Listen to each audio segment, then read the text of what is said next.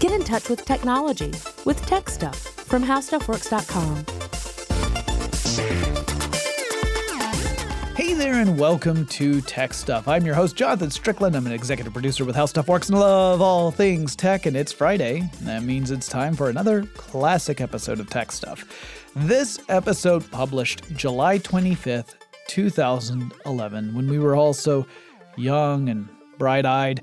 This episode features Chris Pollette, my co host and editor at the time, and we talk about NASA's mission control.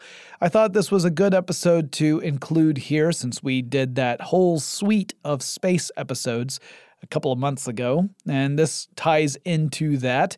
Uh, NASA's mission control absolutely is one of the most important elements when it comes to the United States space program. So sit back and enjoy this classic episode, and I'll talk to you again in just a moment.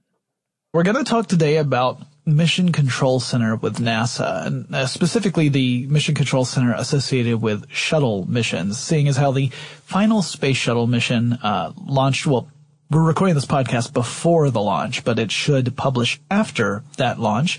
Uh, we wanted to kind of talk about the the stuff that goes on on the ground, not necessarily the the stuff that's going on inside the orbiter itself. I said lunch, not launch. Sorry. See if you can if you can identify that quote. Yeah. Um, yeah, we uh, when Jonathan and I were talking about doing the episode on the space shuttle, um, as we do with some of the complex topics, we decide, you know, to at least have an idea where we're going to go with the research. And even before we started doing the research, we figured that this was going to be complex enough that we would have to break it down. We decided to do an episode specifically on mission control because um, it's not just the astronauts inside the space shuttle who are uh, paying attention to everything that's going on in the spacecraft during the mission. I mean, it's of course they they have to sleep. Um, they have a lot of things to do. They've got science to do. Yes. Um, they have They have to prove the cake is a lie. yeah, extra vehi- extra vehicular activity to perform. Um, they have uh, things to deploy in space. Yep. Um, so and spots to record for Sesame Street. 'cause I've seen occasionally, some of those. Occasionally, they have to sing. Yes, Uh, Boom De Yada. Shout out to our parent company. but uh, but yeah, I mean, there's there's a lot for them to do, and uh, you know, somebody has to be keeping an eye on the uh, on the shop. Yeah, and we cover some of this material uh, on howstuffworks.com in an article called "How NASA Works," but that's really kind of an overview of the agency.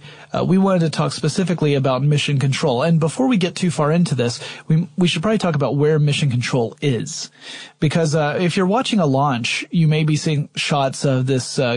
Uh, group of, of people all wearing uh, nice uh, suits and they're all sitting at different consoles and they all look very busy and um, the odds are that you're actually looking at the Kennedy Space Center and they do launch control. They have a launch control center there in, at Kennedy. Uh, but that is not mission control. Mission control is actually located in Houston uh, as, you know, immortalized in the phrase Houston, we have a problem. That's specifically talking about the Mission Control Center at the Johnson Space Center in Houston, Texas. Yes, and no, that is not the the quote used in the movie was not exactly what was said. Yeah, no, no. But So of course, before you write in, right. Uh, but but just like "Play It Again, Sam" was never actually said in in uh, Casablanca. Um, it actually was said in Citizen Kane.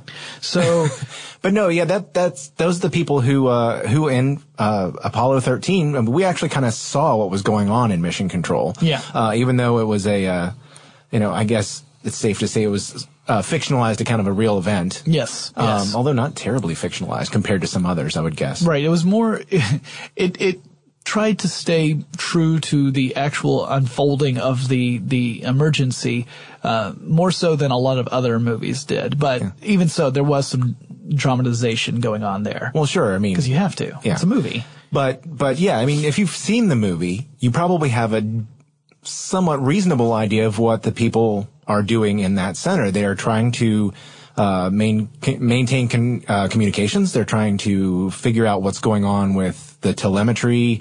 Uh, You know, keeping an eye on where the the ship is going. Monitoring the various systems. Yep, making sure everything's okay. And in the song quoted before, they're you know just making sure everything's okay with the people up in space. Yep. So let's do, Chris and I both looked at a, an illustration of the Mission Control Center to kind of break it down and see exactly what it looks like and what people are doing there. And we thought it'd be kind of interesting to talk to you and guide you through the Mission Control room. Now, if you were to look at the room, Yeah. if you're just like taking a tour, walking around, you would see there are all these big desks with consoles at them.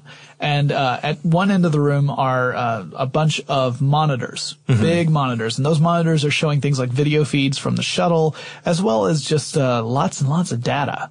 And uh, and so we wanted to kind of talk to you about what these uh, these consoles were and their purpose, and what the officers who sit at these consoles do. And we're kind of taking you like if you imagine this big room with uh, monitors at one end of the room, the room has uh, uh, five rows of stations. Okay. The first row has three stations across and the other four rows have four stations across. So what we're going to do is we're going to go from the end that has the monitors. That's the end that has the three stations in front of it. That's the first row. And we're going to go from left to right. And then we're going to go down a row, left to right, and down a row, left to right, and just explain what each of those stations uh, are meant to do. And so, Chris, I think uh, you were going to take the first one. We're just going to kind of alternate all the way down. Yeah, that, uh, the first person sitting on the front, and you know that's a terrible place to sit if you're watching a movie. Yeah, but yeah. this isn't a movie. Far left in the front row. yeah, got that cricket. The guy your with the crick in his neck. Yeah, that's how I saw uh, Lord of the Rings, uh, the Fellowship of the Ring. Yeah, that was tough. Well, the person in, in, in that corner of the room is uh, the flight dynamics officer. Now, I, I should point out um, there's there's a lot of information on NASA's website about this, and each person uh, they they have a lot of code. Yeah. Uh, you know, we're talking about extravehicular activity or EVA, and Yeah. everybody else calls it spacewalk. Yeah. Um, yeah, so every console has a function, and there are three. There are actually three shifts uh, that work uh, nine hours. Three teams work nine-hour shifts. So. Um, Basically, the console has a name, and there's a person, an officer that works that console. Right. For, and, and we'll talk about the different missions because some of them don't use all these officers, but And you, you will see labels on these consoles, Uh-huh. and the, the labels are usually a, an abbreviation or some initials that stand for whatever the the the console actually does. Uh, and when we talk, talk about three shifts of people, there are typically around 20 people working in the flight control center during a typical uh, space shuttle flight. yeah, Uh, NASA and- says about 50 on a team Yeah. of all of every, you know, everybody who's on there. Right, right. So, so The different got- shifts Yeah, included. exactly. You've got around, on average, around 20 people working Yeah. in that room during a space shuttle flight at any particular time during that flight. Yeah. We should also stress that this is specifically space shuttles. There's a totally different mission control center for the International Space Station, and it has a different, gr- similar similar stations, like similar uh, consoles Yeah. the one that's on the space shuttle,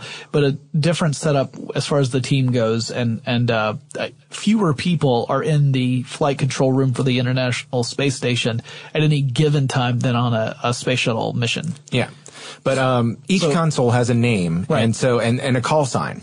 Uh, if you've seen, uh, the, I'm sorry, and to go to the movies again, the most famous example I could think of a call sign is Top Gun. Yeah. Where everybody has a, a, essentially a nickname, but this is not not necessarily a nickname, but it's what everybody calls.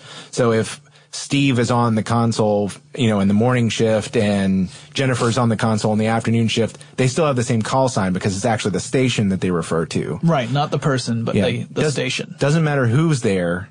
That person is filling that filling that role. role. Yeah, So, uh, flight dynamics officer. yes, and call sign Fido, Yeah, uh, who, uh, and that person plans the ship's maneuvers and is watching its trajectory.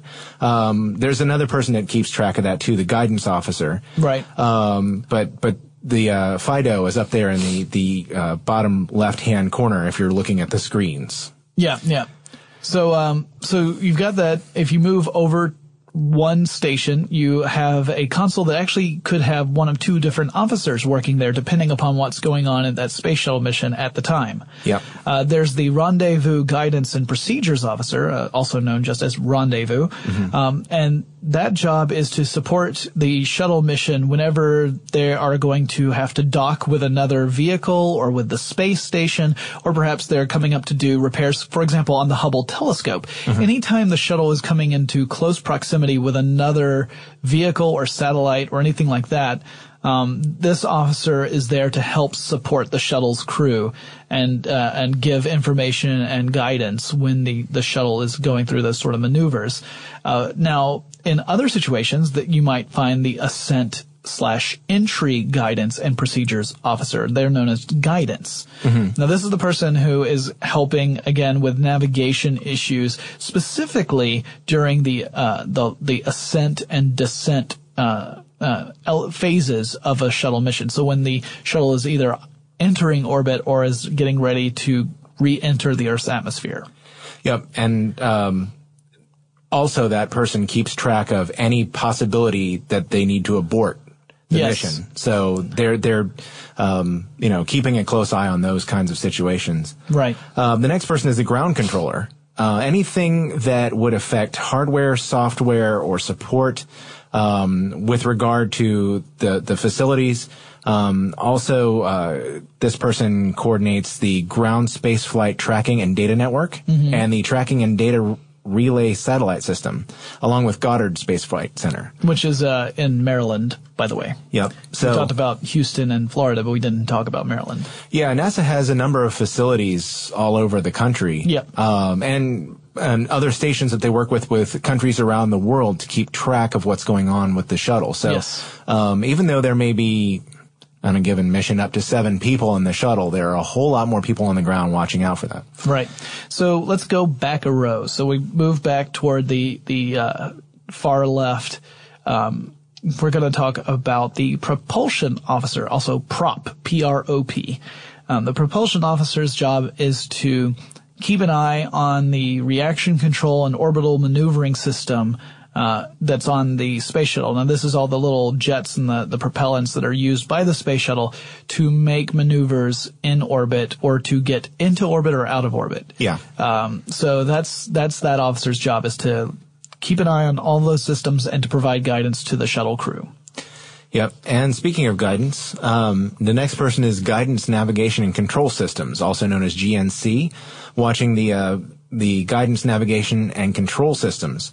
Uh, he or she would be in contact with the flight director and crew uh, anytime that something again would require uh, aborting the mission. Yeah. Um, and this, I assume, could mean any time, uh, uh, rather than um, you know the uh, uh, guidance officer is watching specifically on uh, launch and landing. Right. This would be any time you need to uh, cut out and go home, um, or any time the mount, the guidance hardware might be not working correctly. Yeah, so th- this would be the eyes on the ground to help guide the shuttle. Let's say that the guidance systems aboard the shuttle for some reason are malfunctioning. Perhaps a, Yes. a gyroscope is not is not uh, turning properly. Um, the this officer would be the person who would help guide the shuttle crew into maneuvering the shuttle so that it was going the right way for whatever operation they needed to perform at that point. Uh, most likely coming home. Uh, next, we have the Maintenance, Mechanical, Arm, and Crew Systems Officer, or MAX, M-M-A-C-S, but it's pronounced Max. Um, the, this is a person who looks at the uh, shuttle's structural mechanical systems to make sure that everything is is uh, nominal. So the um, also monitors all the equipment maintenance and hardware use aboard the shuttle. So this is the guy who tells the astronauts to put up their toys when they're done playing. It's actually a little more, obviously much more serious than that, but clearly this, this is the person who is trying to make sure that, that all the procedures are followed aboard the shuttle to make sure everything is stowed away properly and is used the way it was meant to be used and, and, uh, turned off and all that kind of stuff. Cause clearly anything that's uh, out of the ordinary could potentially cause a major problem with such a complex mission. Yes, and a lot of jokes, I'm sure. Like, no, my name's not Max, it's Steve. Yeah. Yeah. Um, yeah. They're known for a lot of joking in that mission control center. Yeah, maybe when it's all over with. Yeah. Maybe. Hey guys, we have more to talk about with NASA's Mission Control System, but first, let's take a quick break to thank our sponsor.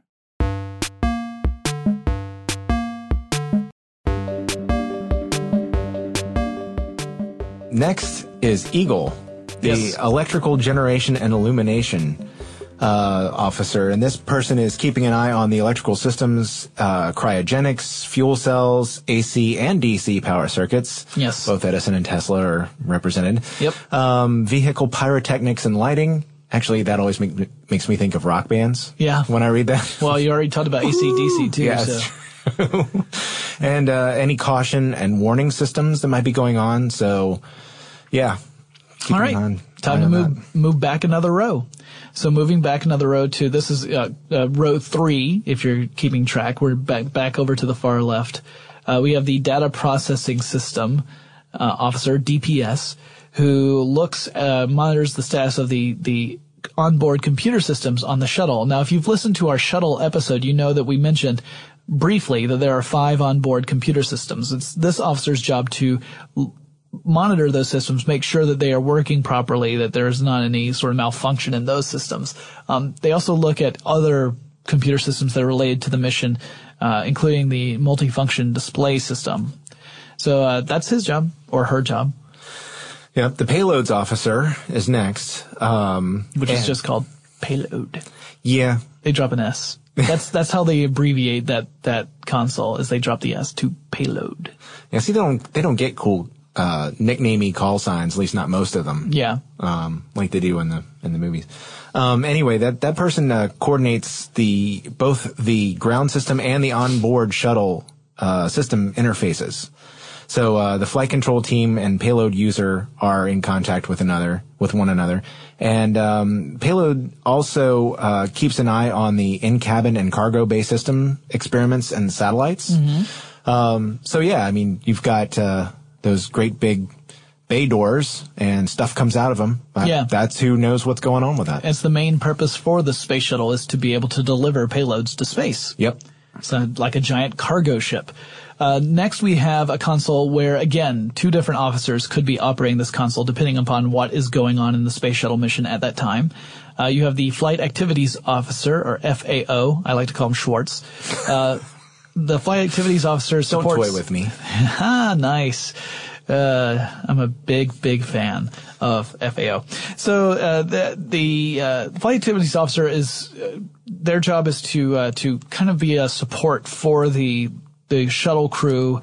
Uh, they maintain checklists and procedures and schedules. So whenever you you see a, a launch or you overhear like the the the recordings from um, missions and you hear the shuttle crew going down a checklist. This is the person who on the ground is also going through that same checklist to make sure that everything is is uh, checked off whenever they're doing any sort of procedure. Um, they also manage the shuttle orientation, so how it is oriented uh, in relation to the Earth or to really anything else, you know, some other point of reference. Mm-hmm, mm-hmm. And then the other officer who works at that console, depending upon what's going on, is the visiting vehicles officer or VVO. And uh, sometimes the shuttle has to interact with other vehicles, uh, like Russian vehicles or perhaps the International Space Station Slower moving ones. or slower moving ones. Um, and so the the visiting vehicles officer is the person who monitors that connection whenever the shuttle is is um, docked with another vehicle or the ISS. Um, that that's that's that uh, officer's job. So a little bit different from the navigation officer. They're they're not necessarily helping the shuttle maneuver next to those. They're just monitoring whenever that connection is made because clearly, you know, you're sharing an um, uh, airlock connection. You want to make sure that everything main, is is uh, is still stable during that whole process. Yes. So next we have the emergency environmental and consumables. Yes, operations manager EECOM. Yeah, EECOM. yes, I would. Yeah, um, is uh, and that person uh, is responsible for the active and passive thermal control of the vehicle, according to NASA, um, and the cabin atmosphere control. So, like, hey, you know, can you turn down the thermostat? Could you get some of this carbon dioxide out of our atmosphere? Yeah, really. Uh, avionics, cooling, uh, supply and wastewater systems, and fire detection and suppression systems. So really, you can think of this this officer as being in uh, in charge of monitoring life support systems. Yeah, basically. the shuttle. Yeah, but see, that would be too easy to say and would sound too much like TV, so they had to Yeah. call it something obscure. Right. But yeah, whenever we talk about life support systems, this is the the officer in charge of making sure everything is is running in the right parameters. Right. So now it's time to move another row back. And uh, back over to the far left, we've got the Instrumentation and Communications Officer, INCO, I-N-C-O. Uh, this person monitors the communications systems and instrumentation systems, uh, systems configuration aboard the shuttle. Um, they're also the one who controls the shuttle television systems from the ground. So uh, the shuttle crew wants to watch Phineas and Ferb, and this guy's like, no, no, no, you're going to be watching 2020. Actually, I, I, don't think that's exactly how that works, but I thought it was funny. Right. But right. no, yeah, they, they control the, the television systems aboard the, the, the space shuttle from the ground. So they're, they work very closely with uh, uh, the public relations officer as well as other members of the flight control team. Yep. I bet, although I didn't read this, I bet that this person is also the one who's responsible for playing the wake up song, which is now sort of a yeah, semi-famous part of a shuttle it's mission. It's become kind of a tradition, right? So, Where yeah. you've got this, uh, you know, each uh, each member of a uh, shuttle crew gets to choose a song that will be played at a particular time to to signal it's time to wake up and do science. Yes. Yeah. So I guess I got lucky because I got the uh, the head of all of this. Yeah. On the ne- on this row. So this person, see, again, it's sort of the middle of the theater. Yep. You get to see everything. It's a Yep. good seat. It's the flight director. Yep. And uh, that person leads the flight control team. This person is responsible for basically all of this. Uh, Yeah, The yeah. overall mission and pay- payload operations, uh, any decisions that uh, would impact the safe and successful conduct of the mission. Um, so actually, the flight director has another responsibility. You know, you might expect with all this sophisticated computer equipment that has to do with the seven people in space living or dying, and you know, on a uh, more sad but real note, the expensive space shuttle, uh, you know, in space that you want to protect. Yeah. Uh, they are allowed to bring food and drink inside mission control. Um, well, I mean, they only get five to ten minute breaks every 90 minutes. So with a, you know, shift between eight and 12 hours, yes, they would need to do this. So NASA says that the flight controller, um, takes a day and, uh, is responsible for choosing a cuisine to buy for everybody in there. So, um, he, uh, actually has to do that as well. So I guess if you're in charge, you get to pick what everyone else will eat on And- their celebratory Kind of makes you wonder if if he's like, okay, so who here likes pepperoni in their pizza? fine, fine. All right. No, no, Johnson. I told you we're not putting ham and pineapple on all the pizza. Exactly. It's like, well, it is my space center. Yeah. Um, so Don't yeah, make me turn this mission around. yeah. I mean, serious as they are, they they do get to have a little fun, and the flight director does have that. Does get to uh to buy when it's time for dinner. Wow. Once, apparently, it just happens once. That's good. Still, that's that's pretty cool. Yeah. So, uh, so next, next to the flight director on the other side is the spacecraft communicator or Capcom. And you th- might think, why is it called Capcom when it's the, the actual name of the console is the spacecraft communicator? Well, it's because they really love playing Resident Evil. And, you know, Resident Evil was made by Capcom. So, Really? no, that's Because a lie. those big screens. Well, it's true that it's true that Capcom makes Resident Evil. That's the only true part of that statement, though. So why is it called Capcom? Well, it's because back in the day when uh, when the earliest uh, uh, space flights were manned space flights were were uh, being tested, uh, the first capsule they were using was the Mercury capsule. Yeah. So it was capsule communication.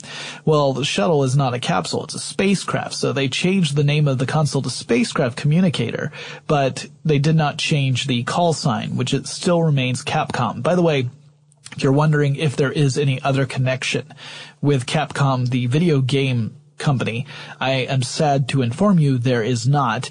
Uh, the Capcom video game company takes its name from a, uh predecessor of that company, the Japan Capsule Computer Company Limited, which, uh, you know, you just take capsule computer and you squish that to Capcom. It's uh, not the same thing as the one that's in um, uh, NASA's Mission Control. Now, uh, what are they doing? Well, they're they're ma- they they serve as the primary communication point between flight control and the shuttle itself. That's their job. Yeah, yeah. And uh, Spacom just doesn't sound as cool. No. Or Spacom. No. Spacom? No. No. It's what you do with your pets. So next we have the PDRS, the Payload Deployment and Retrieval Systems Officer, who is watching the operation of the Remote Manipulator System. Yeah, the robotic arm. NASA.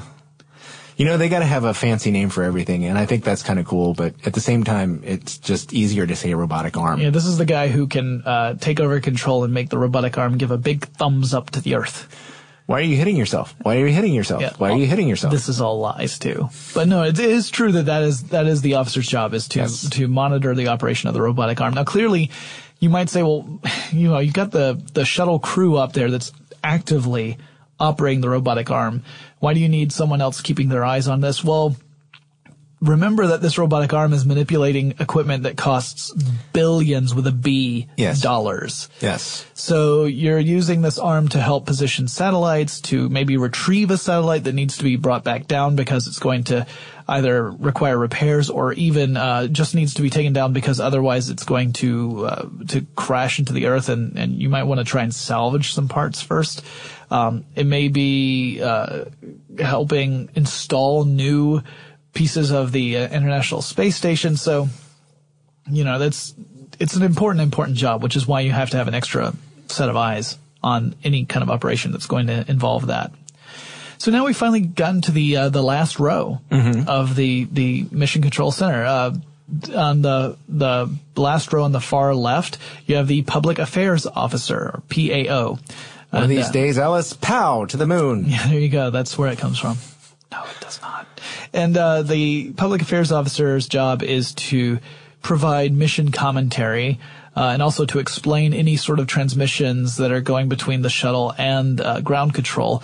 Um, primarily, this person interfaces with either the general public or more commonly the uh, the press. So this is someone who is able to break these things down and explain in normal person speak what the transmissions mean. Cause, you know, we might overhear some transmissions and you can kind of piece together what's going on, but this is the person who can really give it context and explain why it's important. Yeah, if you watch a, a NASA launch, there, uh, I, I'm, I'm uh, interpolating from all of this. There's a public affairs officer or someone who fills that role. Yeah. Let's let's say that on on the uh, launch control team as well, because you'll hear, you know, you'll hear the person, uh, the people on, in the control center, you know. With a very somber, very serious, you know, you know, so and so, this and that and the other thing. Yeah, like, say, like T, okay, so T, what that means? T minus is- five minutes and waiting and like, we're holding the launch at five minutes Yeah. in order to blah, blah, blah, blah, blah. So and and so this this person will do this for the mission overall. Yes. But yeah, that, I'm I'm pretty sure I would the guess launch control center that has that's its a launch own team. officer as well. Yes, I, I I agree. That's again based upon what I've uh, inferred from the information I've received as well. The next person um, is a, uh, a holdover from the 60s. Yeah. The mod. Yes, Uh, no, I'm kidding. Uh, the Mission Operations Directorate. groovy dude. Yeah. Uh, that's the person who uh, serves as an intermediary between the flight control room and the uh, top NASA and mission managers. yeah, Um, so yeah, basically a public affairs officer specifically to the top brass at NASA. yeah, yeah. You so will. you know, you it, it's this way you've maintained a, a a line of communication that does not interfere with anyone else's specific duties, because clearly, if you are in a big team and you have uh, a boss who is overseeing the overall operations, but is not directly involved in the day-to-day operations, mm-hmm. it would be very distracting to have that person walk from desk to desk and say, "Hey, what you doing?" so this is this is sort of their way of controlling that line of communication. What are you doing? What are you doing? What are you doing? And then next we have another one of those consoles where we have a rotating cast of characters that use it. Hey, could you get your elbow out of my coffee? Uh, they don't all use it at the same time. It all depends upon what the mission is. darn. So one of the potential officers at that position is the Russian interface operator. This is clearly whenever uh, NASA is going to have a mission that will uh, also uh, involve Russian cosmonauts or the Russian space centers. Uh, this is a, a person who can say Nozdrovia. And Da. Da. Excellent. Pravda. And, um, uh, and then My borscht. Russian is my Russian is limited. Yeah, the, yeah. I, I have Nozdrovia, Da, Borscht, Pravda, and uh, Dos Vidonia. All right. That's about all I've got. Um, but uh, yeah, presumably the Russian interface officer speaks more than that. I would hope. Yes, I would as well. Uh, Houston, we have a sponsor read. Uh, that's just my way of saying we're going to take a quick break for another sponsor break.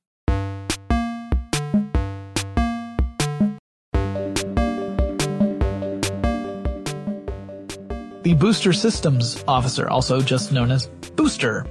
Uh, this is a person who monitors the launch systems during pre-launch and all the way through the ascent of the shuttle. So this is again someone who has a counterpart at the Kennedy Space Center, I would imagine. In fact, probably several counterparts because that is their primary function is to oversee the launches. So this is the person in mission control who who keeps an eye on that as well. Uh, so back at Houston. And then finally you have the extravehicular systems officer or EVA. And this is the person who monitors the astronauts during any sort of extravehicular activity, including spacewalk. Spacewalks. Yes. Um, would also have been whomever would monitor the astronauts who were on the moon during the Apollo missions. But of course, shuttle missions could not go to the moon. The shuttle was not designed to go to the moon. So in this case, extravehicular does really mean spacewalks. It also wasn't designed to land on asteroids. That's right. Um, yeah, that, that person also, I find this kind of interesting. This person also keeps an eye on the, how the spacesuits are functioning. Yes. Um, which is kind of interesting too, because it's not just, you know, hey, okay out there, you know, don't forget your hat. Right. Uh, it's also, you know, is your hat working? Yeah. Um, are, do you, are the environmental controls within your spacesuit functioning properly? Yeah. And, and yeah, this is serious, serious stuff here. It's, you know, clearly you want to have, uh, extra eyes on that as well. Yeah, and you also uh, that person also keeps track of what you're what the astronauts are doing on their spacewalk because right. they've trained extensively for this mission. And they're saying, okay, are you, are you doing everything that you need to do? Right. Are you having trouble with your spacesuit? On a side note, I cannot comprehend the level of courage and confidence that would require to do a spacewalk. It is, it is yes. so far beyond my, my ability to even imagine. It's just, it's phenomenal. Well, they put their lives at risk for science, and I find Yeah. that admirable. Yeah, certainly. Um, lastly, we had the doc. Yeah. Um, Bones. Bones in the back of the room. The surgeon is watching uh, crew health. and surgeon's call sign? Surgeon. Yeah. Yeah. Not doc, not bones. Um, Yeah, I know. It's just more fun to say. Yeah. Um, this person, uh, the surgeon is consulting with the crew, uh, making sure the flight director knows if there's any health issue that might affect the mission. Um, and, uh, the person, uh, basically they have to have a, a medical doctor in, uh, who is specializing in aerospace medicine. Yeah. Um, talk about a specialization in Yeah. your field. yeah. Um, and, and anytime Also- that they're awake. Not likely to do house calls. No. Um, there are other people, biomedical engineers or BMEs, who know what they, you know, know the necessary bits and pieces from medical kits and systems on board the shuttle. Uh, that keep an eye on the mission around the clock when the, the astronauts are asleep, but a surgeon has to be on duty while they are awake. Um, there is a team actually of a, a crew surgeon, deputy crew surgeon, and a BME mission manager, according to NASA. Um, and they they handle the the aspects of the flight. Um, and there are extra people who are there while the main team is away from mission control during the launch and landing of the shuttle. Now, um, it is important to note that this really is uh, accounts for only 10% of these people's jobs. Really, um, they spend about 15% in training um, and you know, on the shuttle simulators at uh, Johnson Space Center. Um, and the other 20, 75% of the time, uh, the mission control team works on planning and organizing the missions. Uh, so they're they're really. It, it's not like mission control walks into the room when it's time to take over from the launch control team and runs the mission, and then they go home and spend the rest of their time on vacation until six months later when they're needed for another mission. They they uh, are very involved with all aspects of the shuttle mission training. They know what the the uh, specific science projects they're working on or, or uh, deployments they need to make into space. They're on all of that part, um, different parts. So they, they know everything they need to know because they're also intimately involved with the particular mission on which they are working.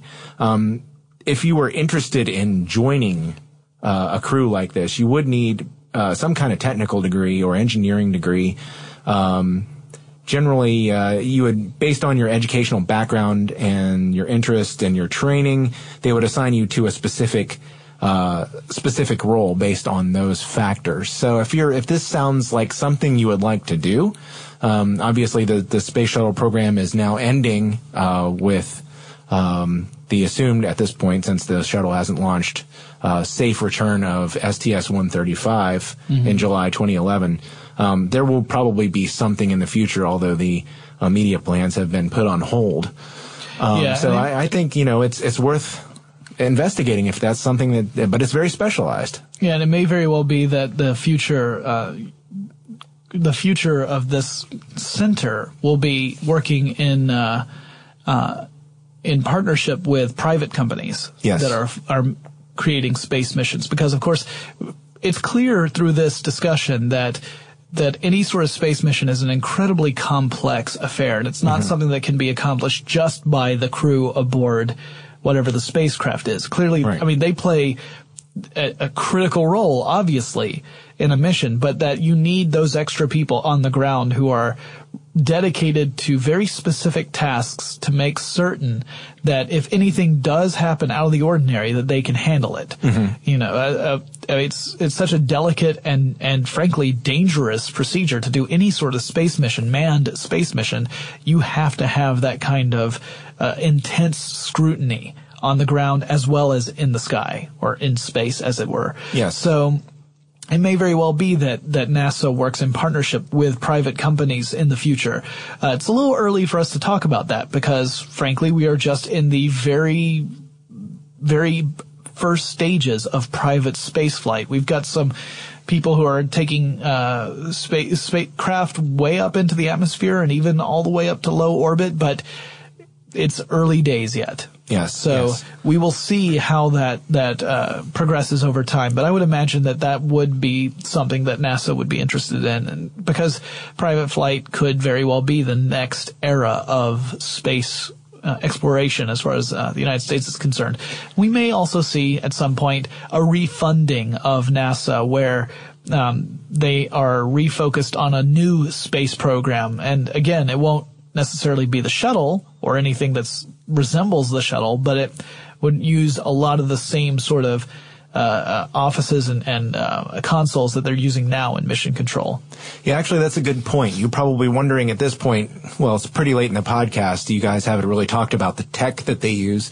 Um, there's, it's kind of difficult to find a lot out about that technology. For one thing, you're talking about all these different consoles. Not all of them are using exactly the same thing. Some of these are using, some consoles are using systems that were specifically designed for that particular task, which means they are so well, I can't say they're so unique. That's ridiculous, right? They're unique, period. Yeah. And therefore there is nothing to compare them to other than saying this is a very specialized computer. Yeah, from what, from what I've been able to find out, um, when they were putting these systems together in the 1970s for use in the, the shuttle missions of the early 1980s, um, there wasn't anything available for them to use that did what they wanted it to do. So it wasn't like there were IBM PCs or Macs or even Amigas or anything that w- they could buy off the shelf. Commodore 64s. Hey, well, you know?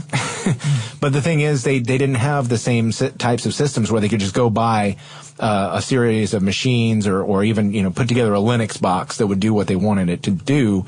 So they ended up, uh, basically creating these, these, uh, consoles on their own that would handle the specific tasks necessary to complete these missions. So um, I imagine that part of the reason it's difficult to find information on it is because they are unique, and I imagine that for to some degree it's probably classified.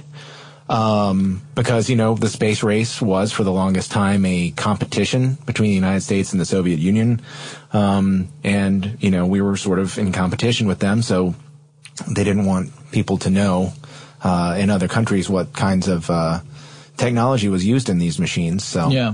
Um, but it is fascinating stuff. I would assume that basically it is computer hardware used specifically to track or to communicate or whatever it is that that person happens to need. And right, right. It may actually be somewhat unsophisticated in that it has a specialized purpose and doesn't need to do a Everything multitude else. of tasks. Right, right yeah, why would you need to be able to calculate telemetry when you are looking specifically at a unrelated system aboard the shuttle? Yeah. Yeah, it totally makes sense from that perspective. And again, it's that whole specialized focus. You know, you have specialized equipment to mm-hmm. monitor a very particular system aboard the shuttle, and you have a specialized officer that is uh, that is at that console. So, mm-hmm.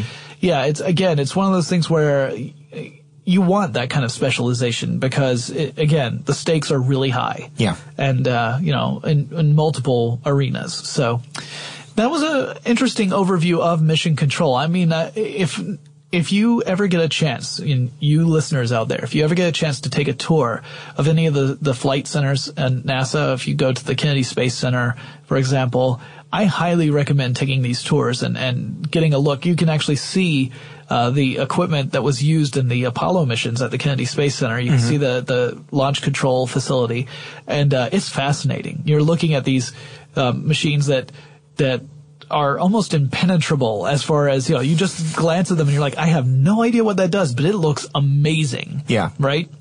And you think that uh, it beeps and it, it blinks. Right. And then you think there was a person sitting at that console who not only had that console but a slide rule. Yes. to make calculations on the fly. And it's just phenomenal. You, you think about the amount of human ingenuity it takes to get people into space and back home safely.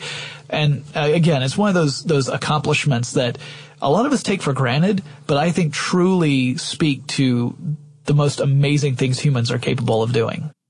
All right, guys, I hope you enjoyed that classic episode of Tech Stuff. Remember, if you have any suggestions for episodes that I should cover in the future, maybe there's some tech topic or a company or personality I should really talk about, let me know. Send me an email. The address is techstuff at howstuffworks.com or drop me a line on Facebook or Twitter. The handle of both of those is techstuff, HSW. You can swap on by. Swap on by? What the hell does that mean? You can go on by to our merchandise store. That's teepublic.com slash tech stuff. Get yourself some cool merch. Show your tech stuff love. And every single purchase helps out the show, so we appreciate it. And don't forget to follow us on Instagram, and I'll talk to you again uh, really soon.